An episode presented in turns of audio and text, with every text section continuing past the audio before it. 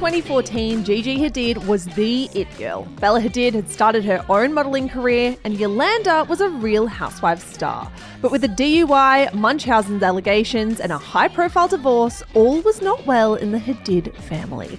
Welcome to Scandal from Shameless Podcast, the stories of the biggest celebrity controversies revisited. Hello, hello. Hi. This is part two of four, where we are covering all the many scandals, Mish, of the Hadid family.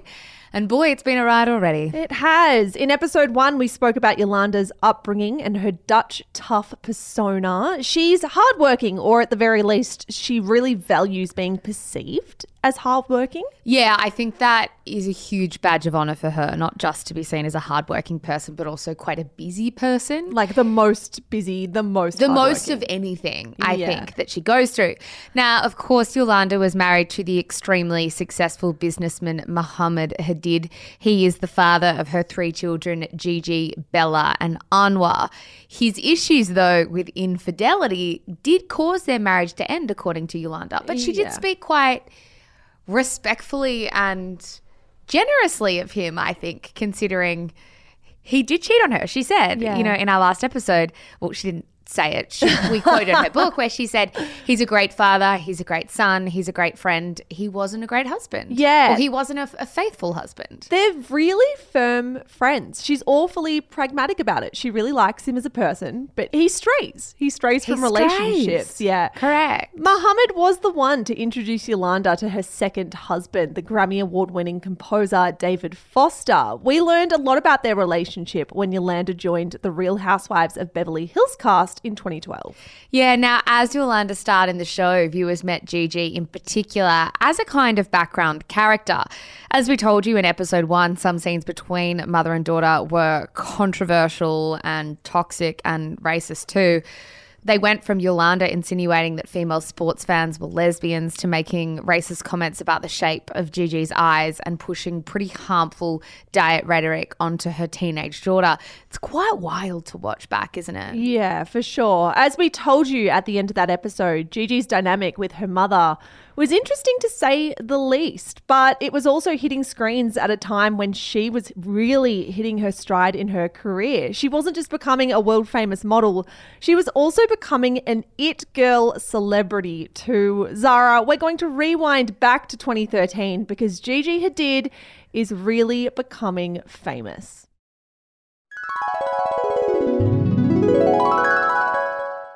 Alrighty, Mish. So in 2013, while her mum was the star of a mammoth TV franchise, Gigi Hadid was fast becoming the most sought after and recognized member of the Hadid family. She just signed a deal with IMG, which was a pretty renowned international modeling agency that was home to Miranda Kerr and Chrissy Teigen, amongst so many others. Her early work with Guess was also beginning to see Gigi make a pretty impressive name for herself. Yeah, Gigi's dating life as well had started making headlines. She was actually in an on again, off again relationship with the then tween heartthrob icon Cody Simpson. Yeah. uh, Now, at this point, Cody Simpson was a certified teen heartthrob whose pop music career was pretty steadily on the rise. He had gained an audience online after posting several acoustic covers of songs like I'm Yours by Jason Mraz. Do you remember that song? Oh, what a like just transports me back. Yeah, and Cry Me a River by Justin Timberlake. by 2013, he had signed with Justin Bieber's manager, Scooter Braun. In that same year, he supported Justin on his European Believe tour.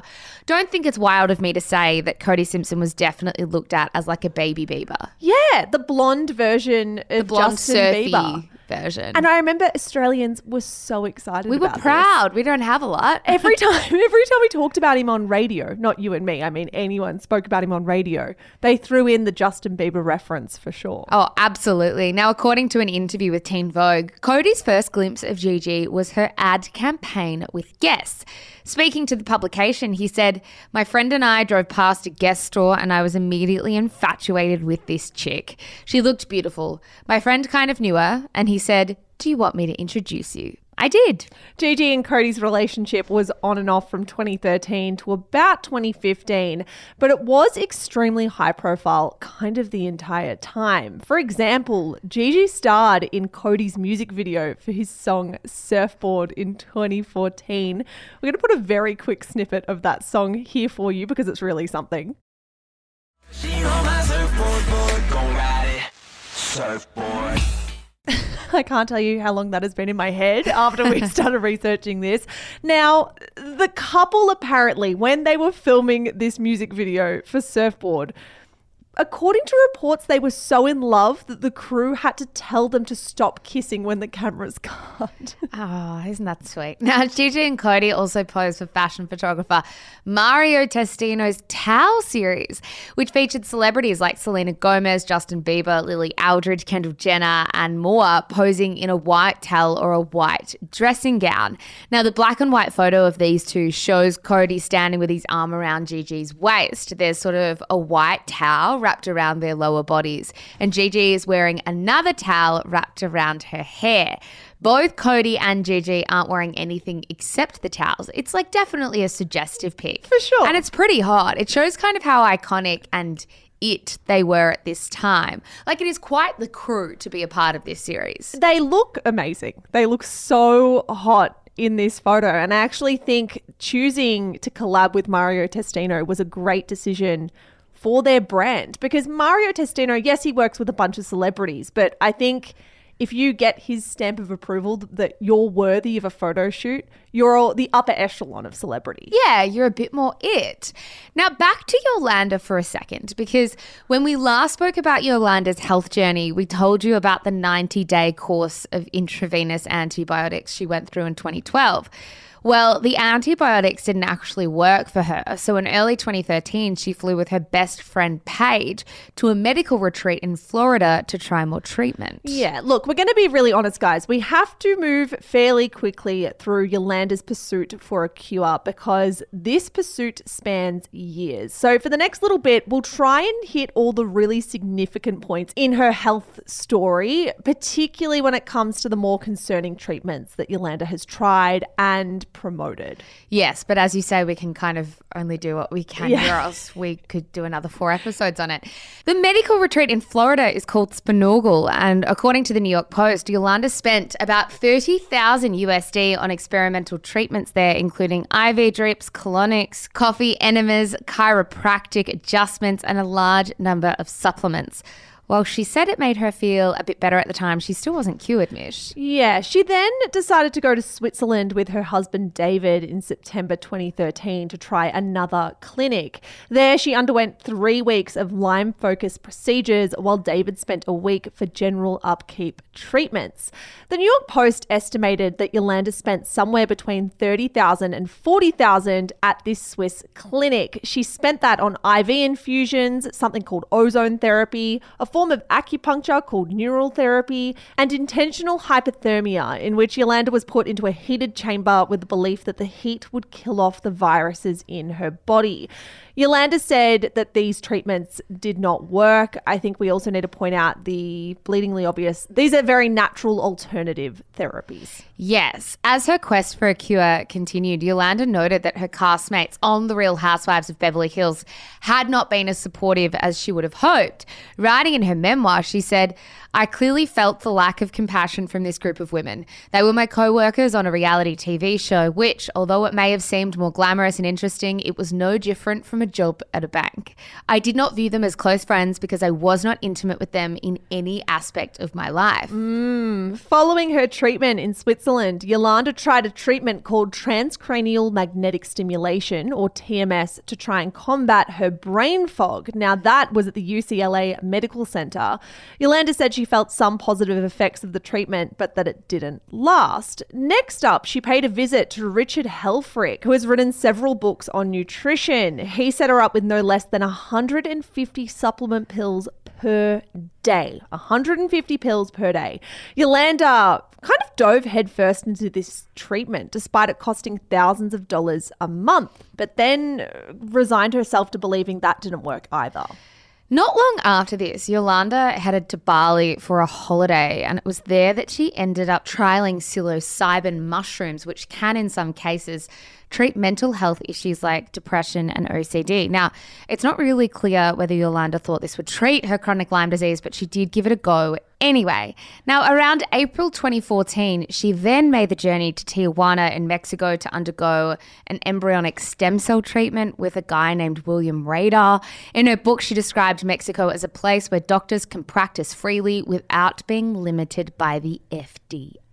So we're we're now officially in very murky waters. Like she's heading I mean, officially, yes. Yeah, she's heading to Mexico for embryonic stem cell treatment. She's essentially implying with that quote that doctors should be able to practice freely without the limits of the FDA. Well, at the very least, those are the kinds of doctors that she's intentionally wanting to seek out. and then putting in her book. Yes, and correct. writing about. Now, according to the LA Times, William Rader's medical license was revoked by Californian authorities due to medical negligence, professional misconduct, and false or misleading advertising. Yolanda said that she felt some lift in her energy levels after the embryonic stem cell treatment, but it did not last. Now, Yolanda, as we know, wasn't the only member of the family who believed that they were struggling with chronic Lyme, or what they refer to as chronic Lyme. A teenaged Bella Hadid was also reportedly struggling with the same illness. Correct. By this point in the timeline, so it's 2014, Bella Hadid was 17 years old. She was being homeschooled through her final year of high school. And in a profile with Vogue US, she confirmed that her symptoms actually began when she was in eighth grade. The publication wrote Bella began having a mix of physical and psychiatric symptoms, including brain fog, anxiety, exhaustion, poor focus, headaches, bone pain, and crying spells, some of which may have emanated from Lyme disease, from which her mother and brother also suffer. You may also remember from our last episode that Bella was also struggling with disordered eating throughout her teenage years too, so suffice to say she was definitely having a bit of a rough time. Yeah, to add to all of that, she was also about to have her very first brush with the perils of fame because on July 22, 2014, Bella found her name in headlines. This was run in TMZ. Real Housewives' daughter busted for DUI. Shall we read the opening paragraph of this article? Please. Bella Hadid, the 17 year old daughter of Yolanda Foster, who appears on Real Housewives of Beverly Hills, was arrested early Tuesday morning for a DUI, TMZ has learned. Bella, whose stepdad is legendary music producer David Foster and whose dad is Muhammad Hadid, was driving on PC Highway around 4 a.m. when she allegedly blew through a stop sign and almost collided with an LA County Sheriff's Department patrol car. So she almost crashed into a police car. Correct. It went on. Law enforcement sources tell us Bella was pulled over and the deputy detected a strong odor of alcohol. Oh dear. Yes, Bella blew a 0.14, which is more, well over double the legal limit here in Australia, despite knowing as a minor that, I mean, she's not allowed to have any alcohol in her system at all. She's 17. She needs to be 21. 0.00. Yes. Well, yes. And also, she's not allowed to drink anyway. Ye- They can't drink s- until they're 21. Amazing points are Yeah. McDonald. yeah. Now, apparently, Bella was also driving on a suspended license. She was arrested on the spot and eventually released into the care of David Foster, who was, of course, her stepdad. But where was Yolanda in all of this? Well, she was in Spain, Mish, with fellow housewife Kyle Richards and her family filming for the Real Housewives, which means we actually have the footage of Yolanda finding out about Bella's DUI. We also have her recount of the event in her memoir. So let's kind of dive into Yolanda's point of view here. Yeah, well, in the episode from season five of The Real Housewives of Beverly Hills, Yolanda was having a meal with Kyle and her family on a yacht in Spain when she received a call from David. Speaking to the producers in a piece to camera, Yolanda tearfully said, I knew something was wrong. I knew it was something so serious. This is a really interesting episode to watch, by the way, guys, if you want to go back and look at it. It's fascinating to see someone find out this news in real time. Yolanda revealed to cameras that David was the one to tell her about Bella's DUI. She said she had never felt such a collapse as a parent before. The quote went, I already lost my dad in a car accident. The thought of that I can't even explain how that feels. It makes you feel so helpless. This would be incredibly triggering given the loss that she already suffered from a motor accident with her father. Of course, the circumstances surrounding Bella's decision to drive under the influence do seem to be that she was at a bonfire at the beach with her friends. that they were drinking wine, and when they realized they needed bottled water, she volunteered to drive to a gas station and buy some. Bella's license was suspended for a year. She was also put on a six month probation and was ordered to do 25 hours of community service and attend 25 hours of Alcoholics Anonymous meetings. Yolanda also sold Bella's car, made her pay for her own legal fees, and took her phone away for a month. In her book, Yolanda said that David told her during the phone call on the yacht that the news had already been leaked to TMZ. Yolanda said that Bella's decision made her doubt her parenting skills and made her wonder where she went wrong. The very next day, on a flight back to Los Angeles, Yolanda said she opened her laptop and wrote Bella a letter in an effort to express her feelings.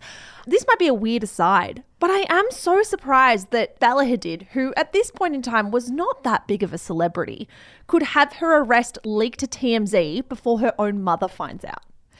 Well, I it made me think that there must be some direct line, some speed dial from like the LA police mm. and TMZ because these kinds of things just manage to break so fast. Now, when you said that Yolanda opened her laptop and wrote Bella a letter, our listeners probably are thinking of the letter that we're going to read to you. Now, we have absolutely no idea if the letter that Yolanda is referring to is the same letter that later leaked online and promptly went viral. But I think it's pretty fair to assume that these two letters were probably the same letter, right? Yeah, we don't know for sure. This leaked letter that we're about to read out started circulating online in 2018. And it's pretty infamous now. Like it's a pretty well known letter. We're going to read it for you. We don't know with 100% certainty. I would say I'm 90% sure that this is the legit letter. And I do think in these kinds of episodes, 90% sure of anything. Let's run it. All right, who wants to begin? All right, I'll start. In the leaked letter, Yolanda allegedly called Bella a spoiled, unthankful, unthoughtful, careless human being that is lucky to be alive. It went on and said, What an eye opening experience to find beer cans, bottles with vodka, bottles with Adderall, rolling papers, dirty clothes, dirty underwear with bloodstains, Tampax in your car. I've honestly never seen anything like it. The letter went on Was your life that terrible at home? How can someone as kind, beautiful, and smart as you end up in this kind of mess? I have really failed as a mother, and that is just the honest truth. I thought you were okay. Am I that stupid and naive, or are you that good of a liar? Why, in capital letters, Bella? What have I done to deserve this? I am so freaked out. Yeah, Yolanda really seemed fixated on Bella's messy car too, which doesn't seem to be quite the point. The letter went on. If your car looks the way you feel about yourself, you really need professional help. I need answers and explanations, Bella. Maybe you should live in the university dorm next year and see how real people live in order to appreciate the extraordinary life you have lived. She went on, I literally cannot live without you, Bella. If you love me, Gigi, and Anwar, you should think about how you conduct yourself. Are you an example of the life you want Anwar to live? Life in my home has changed forever. Poor Anwar, his life is going to be miserable. let's, let's unpack things. First of all, it feels very believable that a mother would focus on the mess of a car as being like a, to me anyway, as indicating some greater problem. I can imagine my mum wouldn't do it, but I do know some of my friends' mums for sure would point to that and go, This is emblematic of the issues going on in your head. Yeah, it's just a weird thing to focus on considering she was like drink driving.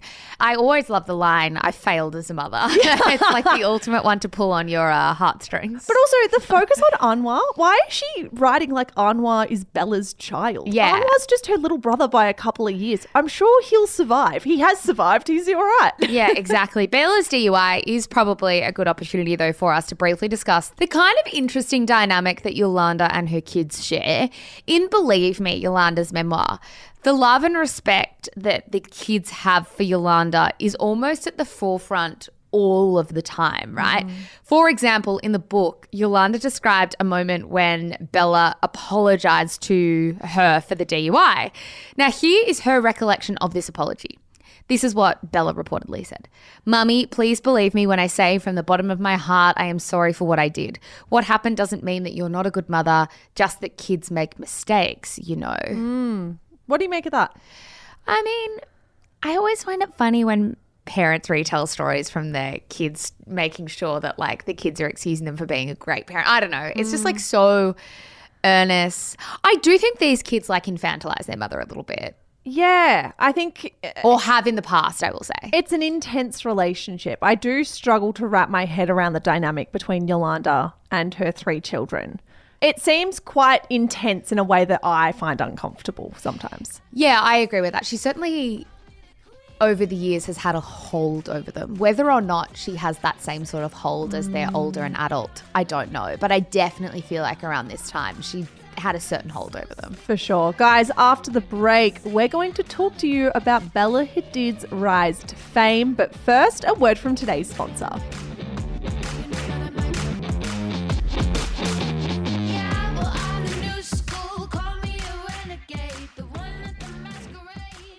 All right, Zara. So Bella's DUI was a blip for sure. it was sure. a mistake, but it didn't stop her from chasing her dreams. She graduated from high school and moved to New York, just like her older sister Gigi did.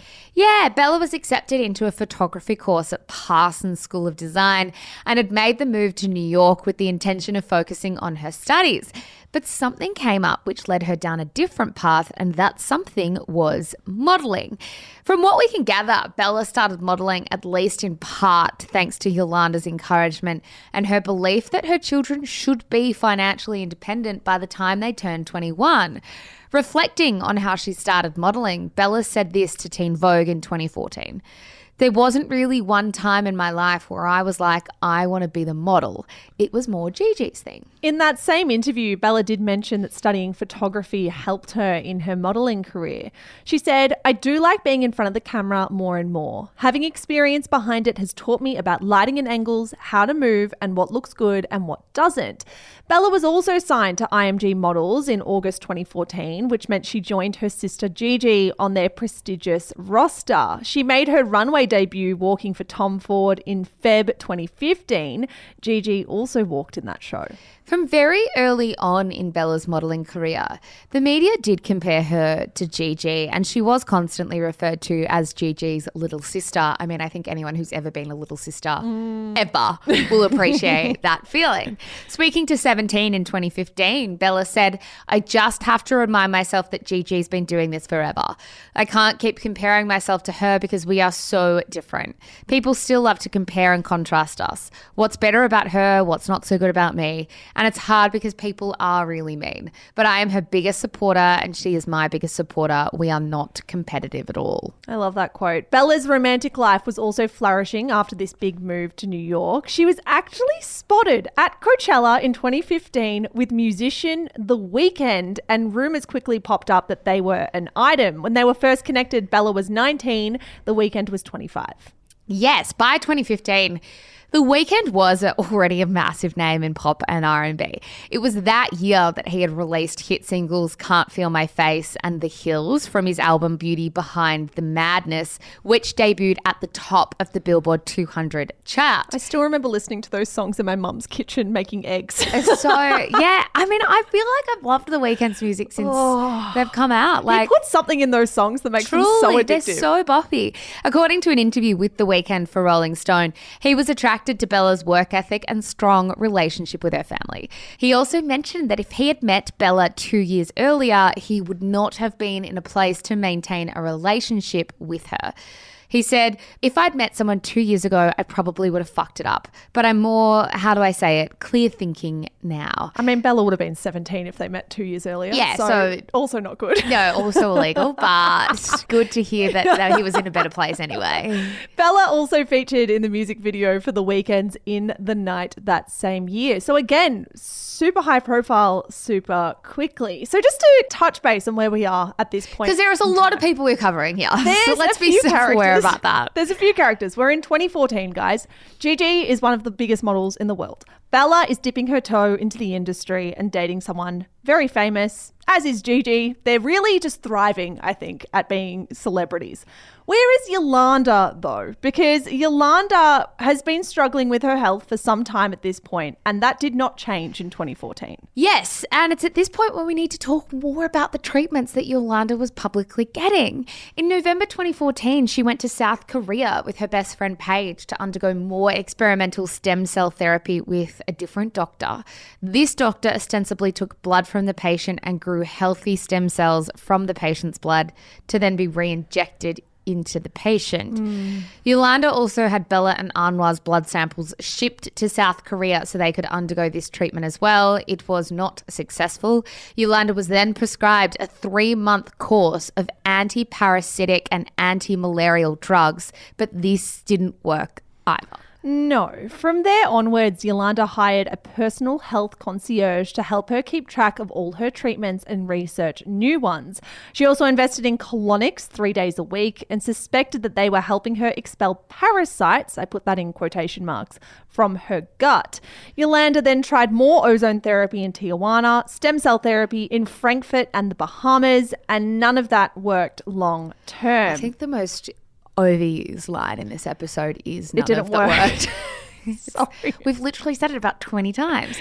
In her memoir, Yolanda made the unhelpful comparison between chronic Lyme disease and HIV AIDS. As she wrote this, Lyme is six times more prevalent than HIV AIDS was in the early 1980s, but the public awareness about it is virtually non existent. The world has come such a long way in uniting to help combat AIDS, so why haven't we come together for Lyme? Sorry. This has to be one of the most ignorant things to ever come out of Yolanda's mouth. And she's got some competition in that That's realm. That's true. It's a competitive space, but that is just a foolish, foolish thing to say. In response to a speech in which Yolanda made this comparison again, news.com.au writer Shannon Molloy pointed out that AIDS has killed an estimated 35 million people worldwide, while CDC records show that Lyme disease killed 114 people between 1999 and 2003. It's just. It's diabolical that anyone would think that those two situations are comparable. By 2015, Yolanda and her family had been featured on The Real Housewives of Beverly Hills for three years. By the end of season five, Yolanda found that her illness was being repeatedly questioned by her fellow housewives, particularly Lisa Rinna and another Lisa, Lisa Vanderpump, who famously said, I don't quite understand what's wrong with her. In her memoir, Yolanda wrote this. It was heartbreaking that the women talked behind my back and debated my illness publicly. How could you look at someone who is sick and say you're faking it? Those women lacked much knowledge and consciousness. Sitting on the sidelines for hundreds of days was an experience they've obviously never had. She also said, I have a lot of factual information in the vaults that could discredit the women and their lives, but I've always chosen to work with integrity and point out their strengths instead of their weaknesses. Sounds a little bit like a threat. It does. Sounds a lot like a threat. Also, obsessed with only pointing out their strengths, but acknowledging there's lots of weaknesses in that vault of yours. Oh, God. Because of the popularity of the show and how big of a talking point Yolanda's chronic Lyme diagnosis was amongst the cast members, the media really started to take interest in Yolanda's claims. In January 2015, the Daily Beast posted the now pretty widely shared article with the headline Real Housewife Fake Disease. This was written by Daniel Summers, a pediatrician in New England, and the article read as follows. Unlike some prominent doctors, I am reluctant to make diagnoses of patients I have never examined. I don't know what she is suffering from, and I have no reason to doubt that she is truly suffering from something. But with all that said, I have grave concerns that she is getting treated for a condition that doesn't really exist. Dr. Summers went on. I am genuinely sorry for Yolanda Foster, and the very last thing I have any intention of doing is making light of her pain. Her Instagram account is loaded with pictures of her receiving medical treatments of some form of another, and whatever skepticism I may have about her diagnosis doesn't in any way extend to her distress. Whatever the cause, I wish her nothing but a full recovery. However, there is simply no good evidence that chronic Lyme disease is an actual medical condition. As I have written before, while some patients may experience symptoms after appropriate treatment for Lyme, treatment for persistent or recurrent infection has no grounding in legitimate medical science. On this point, the Centers for Disease Control, the National Institutes of Health, and the Infectious Diseases Society of America are all agreed. Dr. Summers went on. I say all of this knowing full well that by doing so, I am opening the floodgates for all manner of intensely vitriolic commentary. I do not exaggerate when I say that no medical issue, including the bogus link between vaccines and autism, generates such a vociferous response from those who believe in it as does chronic Lyme. Yolanda Foster's shout outs to her fellow Lymies fill me with dread, as those very same Lymies are almost certainly going to be calling for my head on a pike. Oh, for all intents and purposes, the Daily Beast's Real Housewife Fake Disease article marked the beginning of major public skepticism and debate about Yolanda Hadid's health, particularly when she kept using this phrase, chronic Lyme. Now, no one wants to accuse anyone of peddling a fake illness. No one wants to accuse someone of kind of promulgating harmful treatments. It's a really messy space, and you and I are sitting here feeling slightly anxious about doing that as well. But uh, you also can't ignore the facts. By 2015, the facts simply weren't adding up. They were being shared on one of the biggest reality TV programs in the world. And it is absolutely fair enough in my mind that some people, particularly doctors, should be asking questions. Yeah, and I think if this was a private battle, you know, the conversation might be quite different as well. But all of this was so highly publicized and so wildly shared to the point where it was sort of, as Dr. Summers said, like it was generating communities around Yeah. these treatments. That is always worth having a conversation about. Now, an ongoing plot point throughout season five of Real Housewives and season six too involved the other women accusing Yolanda of having Munchausen syndrome, which is essentially a mental illness where a patient pretends to be ill or intentionally makes themselves ill or thinks that they are ill, sort of has Convinces convinces themselves. themselves Yeah. that they are ill. In her memoir, Yolanda responded to these accusations saying, Munchausen's is such a hurtful word. It infuriates me. Why would anyone make such a distorted and untrue statement in relation to my health journey, especially in front of my friends and millions of viewers? Hmm. The thing that Yolanda Hadid actually credits for kickstarting her recovery actually came about in 2015. Now, Yolanda says that she had full body scans which were done with David's encouragement, and those scans revealed that she actually had a burst breast implant. Yeah, now she says after this revelation, she had both implants removed. And throughout her memoir, she explicitly credits this explant surgery as kickstarting her, I guess, quote unquote, remission, right, Mish? Mm. And says that a doctor that she consulted before the surgery did tell her that the free floating silicon inside her body was a, a huge part of her health problems. I guess for me and for this story, there is slight confusion here because despite saying that the free floating silicon did cause the majority of her symptoms, Yolanda still insists to this day that chronic Lyme disease is also the cause of all her symptoms, which appear to be ongoing but inconsistent. Yeah, it's a there's a question mark here for sure. For sure. It is incredibly confusing. Now, Yolanda's relationship with David did actually hold strong for most of her illness. He was even shown on Real Housewives helping her with various treatments. However, by November 2015, she received a bit of a shock when she called David ahead of his birthday. In her book, she wrote, As we were about to turn towards the store, I called David to see what he wanted for dinner. Good morning, my love, I said. I'm going to the store. Do you want anything special for tonight? He said, No, I'm going out with my daughters and we need to talk. Jesus. David replied in a tone so cold, shivers ran through my body.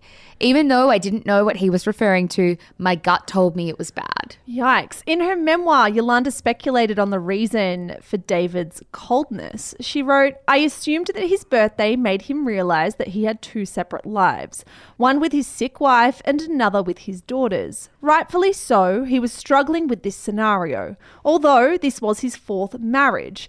Unfortunately, this was the same old Foster movie, and I was just a new leading lady. I felt like a visitor in David's environment while I was fighting to stay alive. If you're in your fourth marriage and you're kind of just checking out, at what point do you turn around and go, I need to deal with some commitment things? We'll stop getting married. Yeah. I mean, yeah, maybe. Or, or keep getting married. Who cares? or if you're listening, David, you do you. Yeah, well, that's the other part of it. Yolanda wrote in her book that there wasn't a formal conversation about their split, which I find pretty wild. She said instead of coming home to me and working on our problems, he blatantly checked into the Peninsula Beverly Hills, a hotel two and a half miles down the road from our condo. I'd already learned that David dealt with emotions by cutting off all communication and performing a well oiled disappearing act. Yet, not hearing from him was devastating. Not even a text saying, I need space, so I'm at a hotel. Instead, it was complete and utter silence.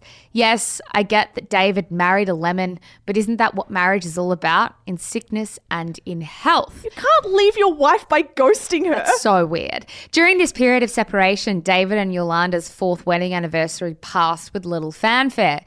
Yolanda reflected on the occasion in her book, writing, Although I was seeing another side to David, I still loved him and I didn't want this once very special day to go unnoticed. So I sent him flowers. Late that night, I received a bouquet in return with a note that said 1111 was a special day.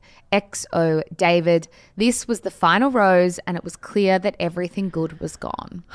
According to Yolanda, when David returned to their home to pick up some of his clothes, she tried to engage him in conversation. But it was then that she says he said this Your sick card is up. That enraged Yolanda. She wrote, How did he come up with such an unkind statement? David has seen me at my lowest possible point, and yet he was thinking I was playing a sick card. What happened to the sweet husband who ran my point and hooked up my daily IV antibiotics when this started? God, imagine your partner looking at you and saying your sick card is up. Brutal. Clearly, David was feeling the same way as a lot of the real housewives of Beverly Hills were feeling. Correct. David Foster denied that Yolanda's sickness was the reason behind the end of their marriage. During his Netflix documentary, David Foster Off the Record, he said, How could I leave a sick woman? The fact of the matter is, that is not the reason I left. It was for a different reason, which I will never disclose, but it had nothing to do with her being sick. okay, well, Tell us. what is that reason then? The couple announced their split publicly in December 2015. Their divorce was finalized in 2017. Yolanda moved out into a new condo in Los Angeles and called it her healing space when it was featured at the end of season six of The Real Housewives of Beverly Hills. Now, Yolanda and David's separation actually happened to coincide with one of Gigi's biggest career highlights to date. She walked in the 2015 Victoria's Secret fashion show. As we know, the Victoria's Secret fashion show doesn't exist anymore. Well, it was recently announced to be coming back, but doesn't exist in the form we remember it. Mm. But as we know, it was also absolutely massive. It was the biggest deal for a model like Gigi in 2015 and huge for her career. For example, in 2014, the year before Gigi made her debut with Victoria's Secret, the fashion show was watched by an audience of 9.29 million people just in the US. And I think that number alone gives a pretty good indication of how huge the show was at this point in time when Gigi was cast. Yeah, and how huge it would be for your career to walk in it. Now, in the 2015 broadcast of the show, Gigi got a fair bit of time in front of the camera. Besides her time on the runway, there was also behind the scenes footage of Gigi's callback audition for the show. And that clip actually ended up going quite viral at the time. You might remember it. Gigi is told that she will be walking in the 2015 fashion show and promptly falls to her knees and starts crying. It's a, I mean, think what you will about Victoria's Secret fashion shows. We're not going to get into that here. It is sweet to see a woman so excited about a career opportunity. I agree with that. The Weeknd was scheduled to perform in the 2015 Victoria's Secret fashion show, and the broadcast included another clip of Gigi in the car on the way to the rehearsal saying, The Weeknd is like a brother to me. He's dating my little sister, so yeah, it's a little weird walking past your sister's boyfriend in lingerie, but it's going to be great. I appreciate that they acknowledge those awkward parts of it. Yeah, I enjoy that too. Yeah, it's good. Although television ratings were down in 2015, they came in at 6.59 million. The show was still a really big deal for Gigi, who was still comparatively at the beginning of her career. Ahead of the show being broadcast, because as we remember, it was shot, and there was probably about a month between when it was shot and mm. when it broadcast.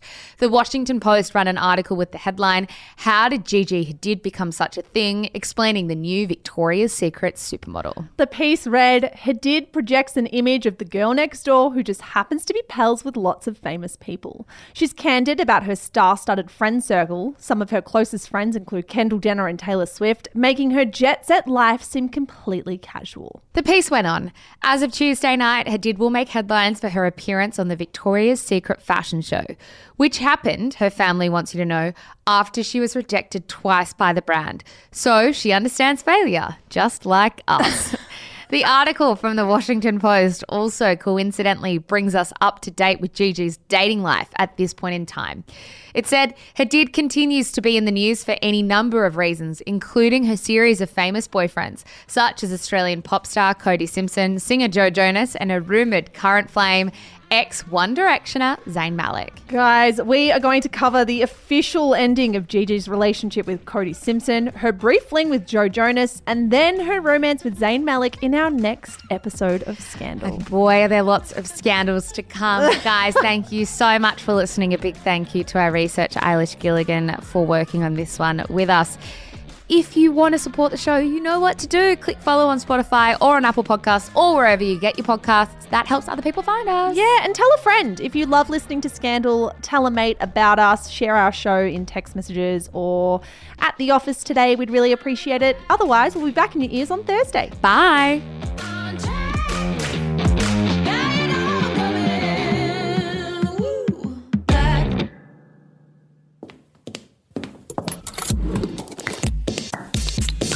Shameless Media.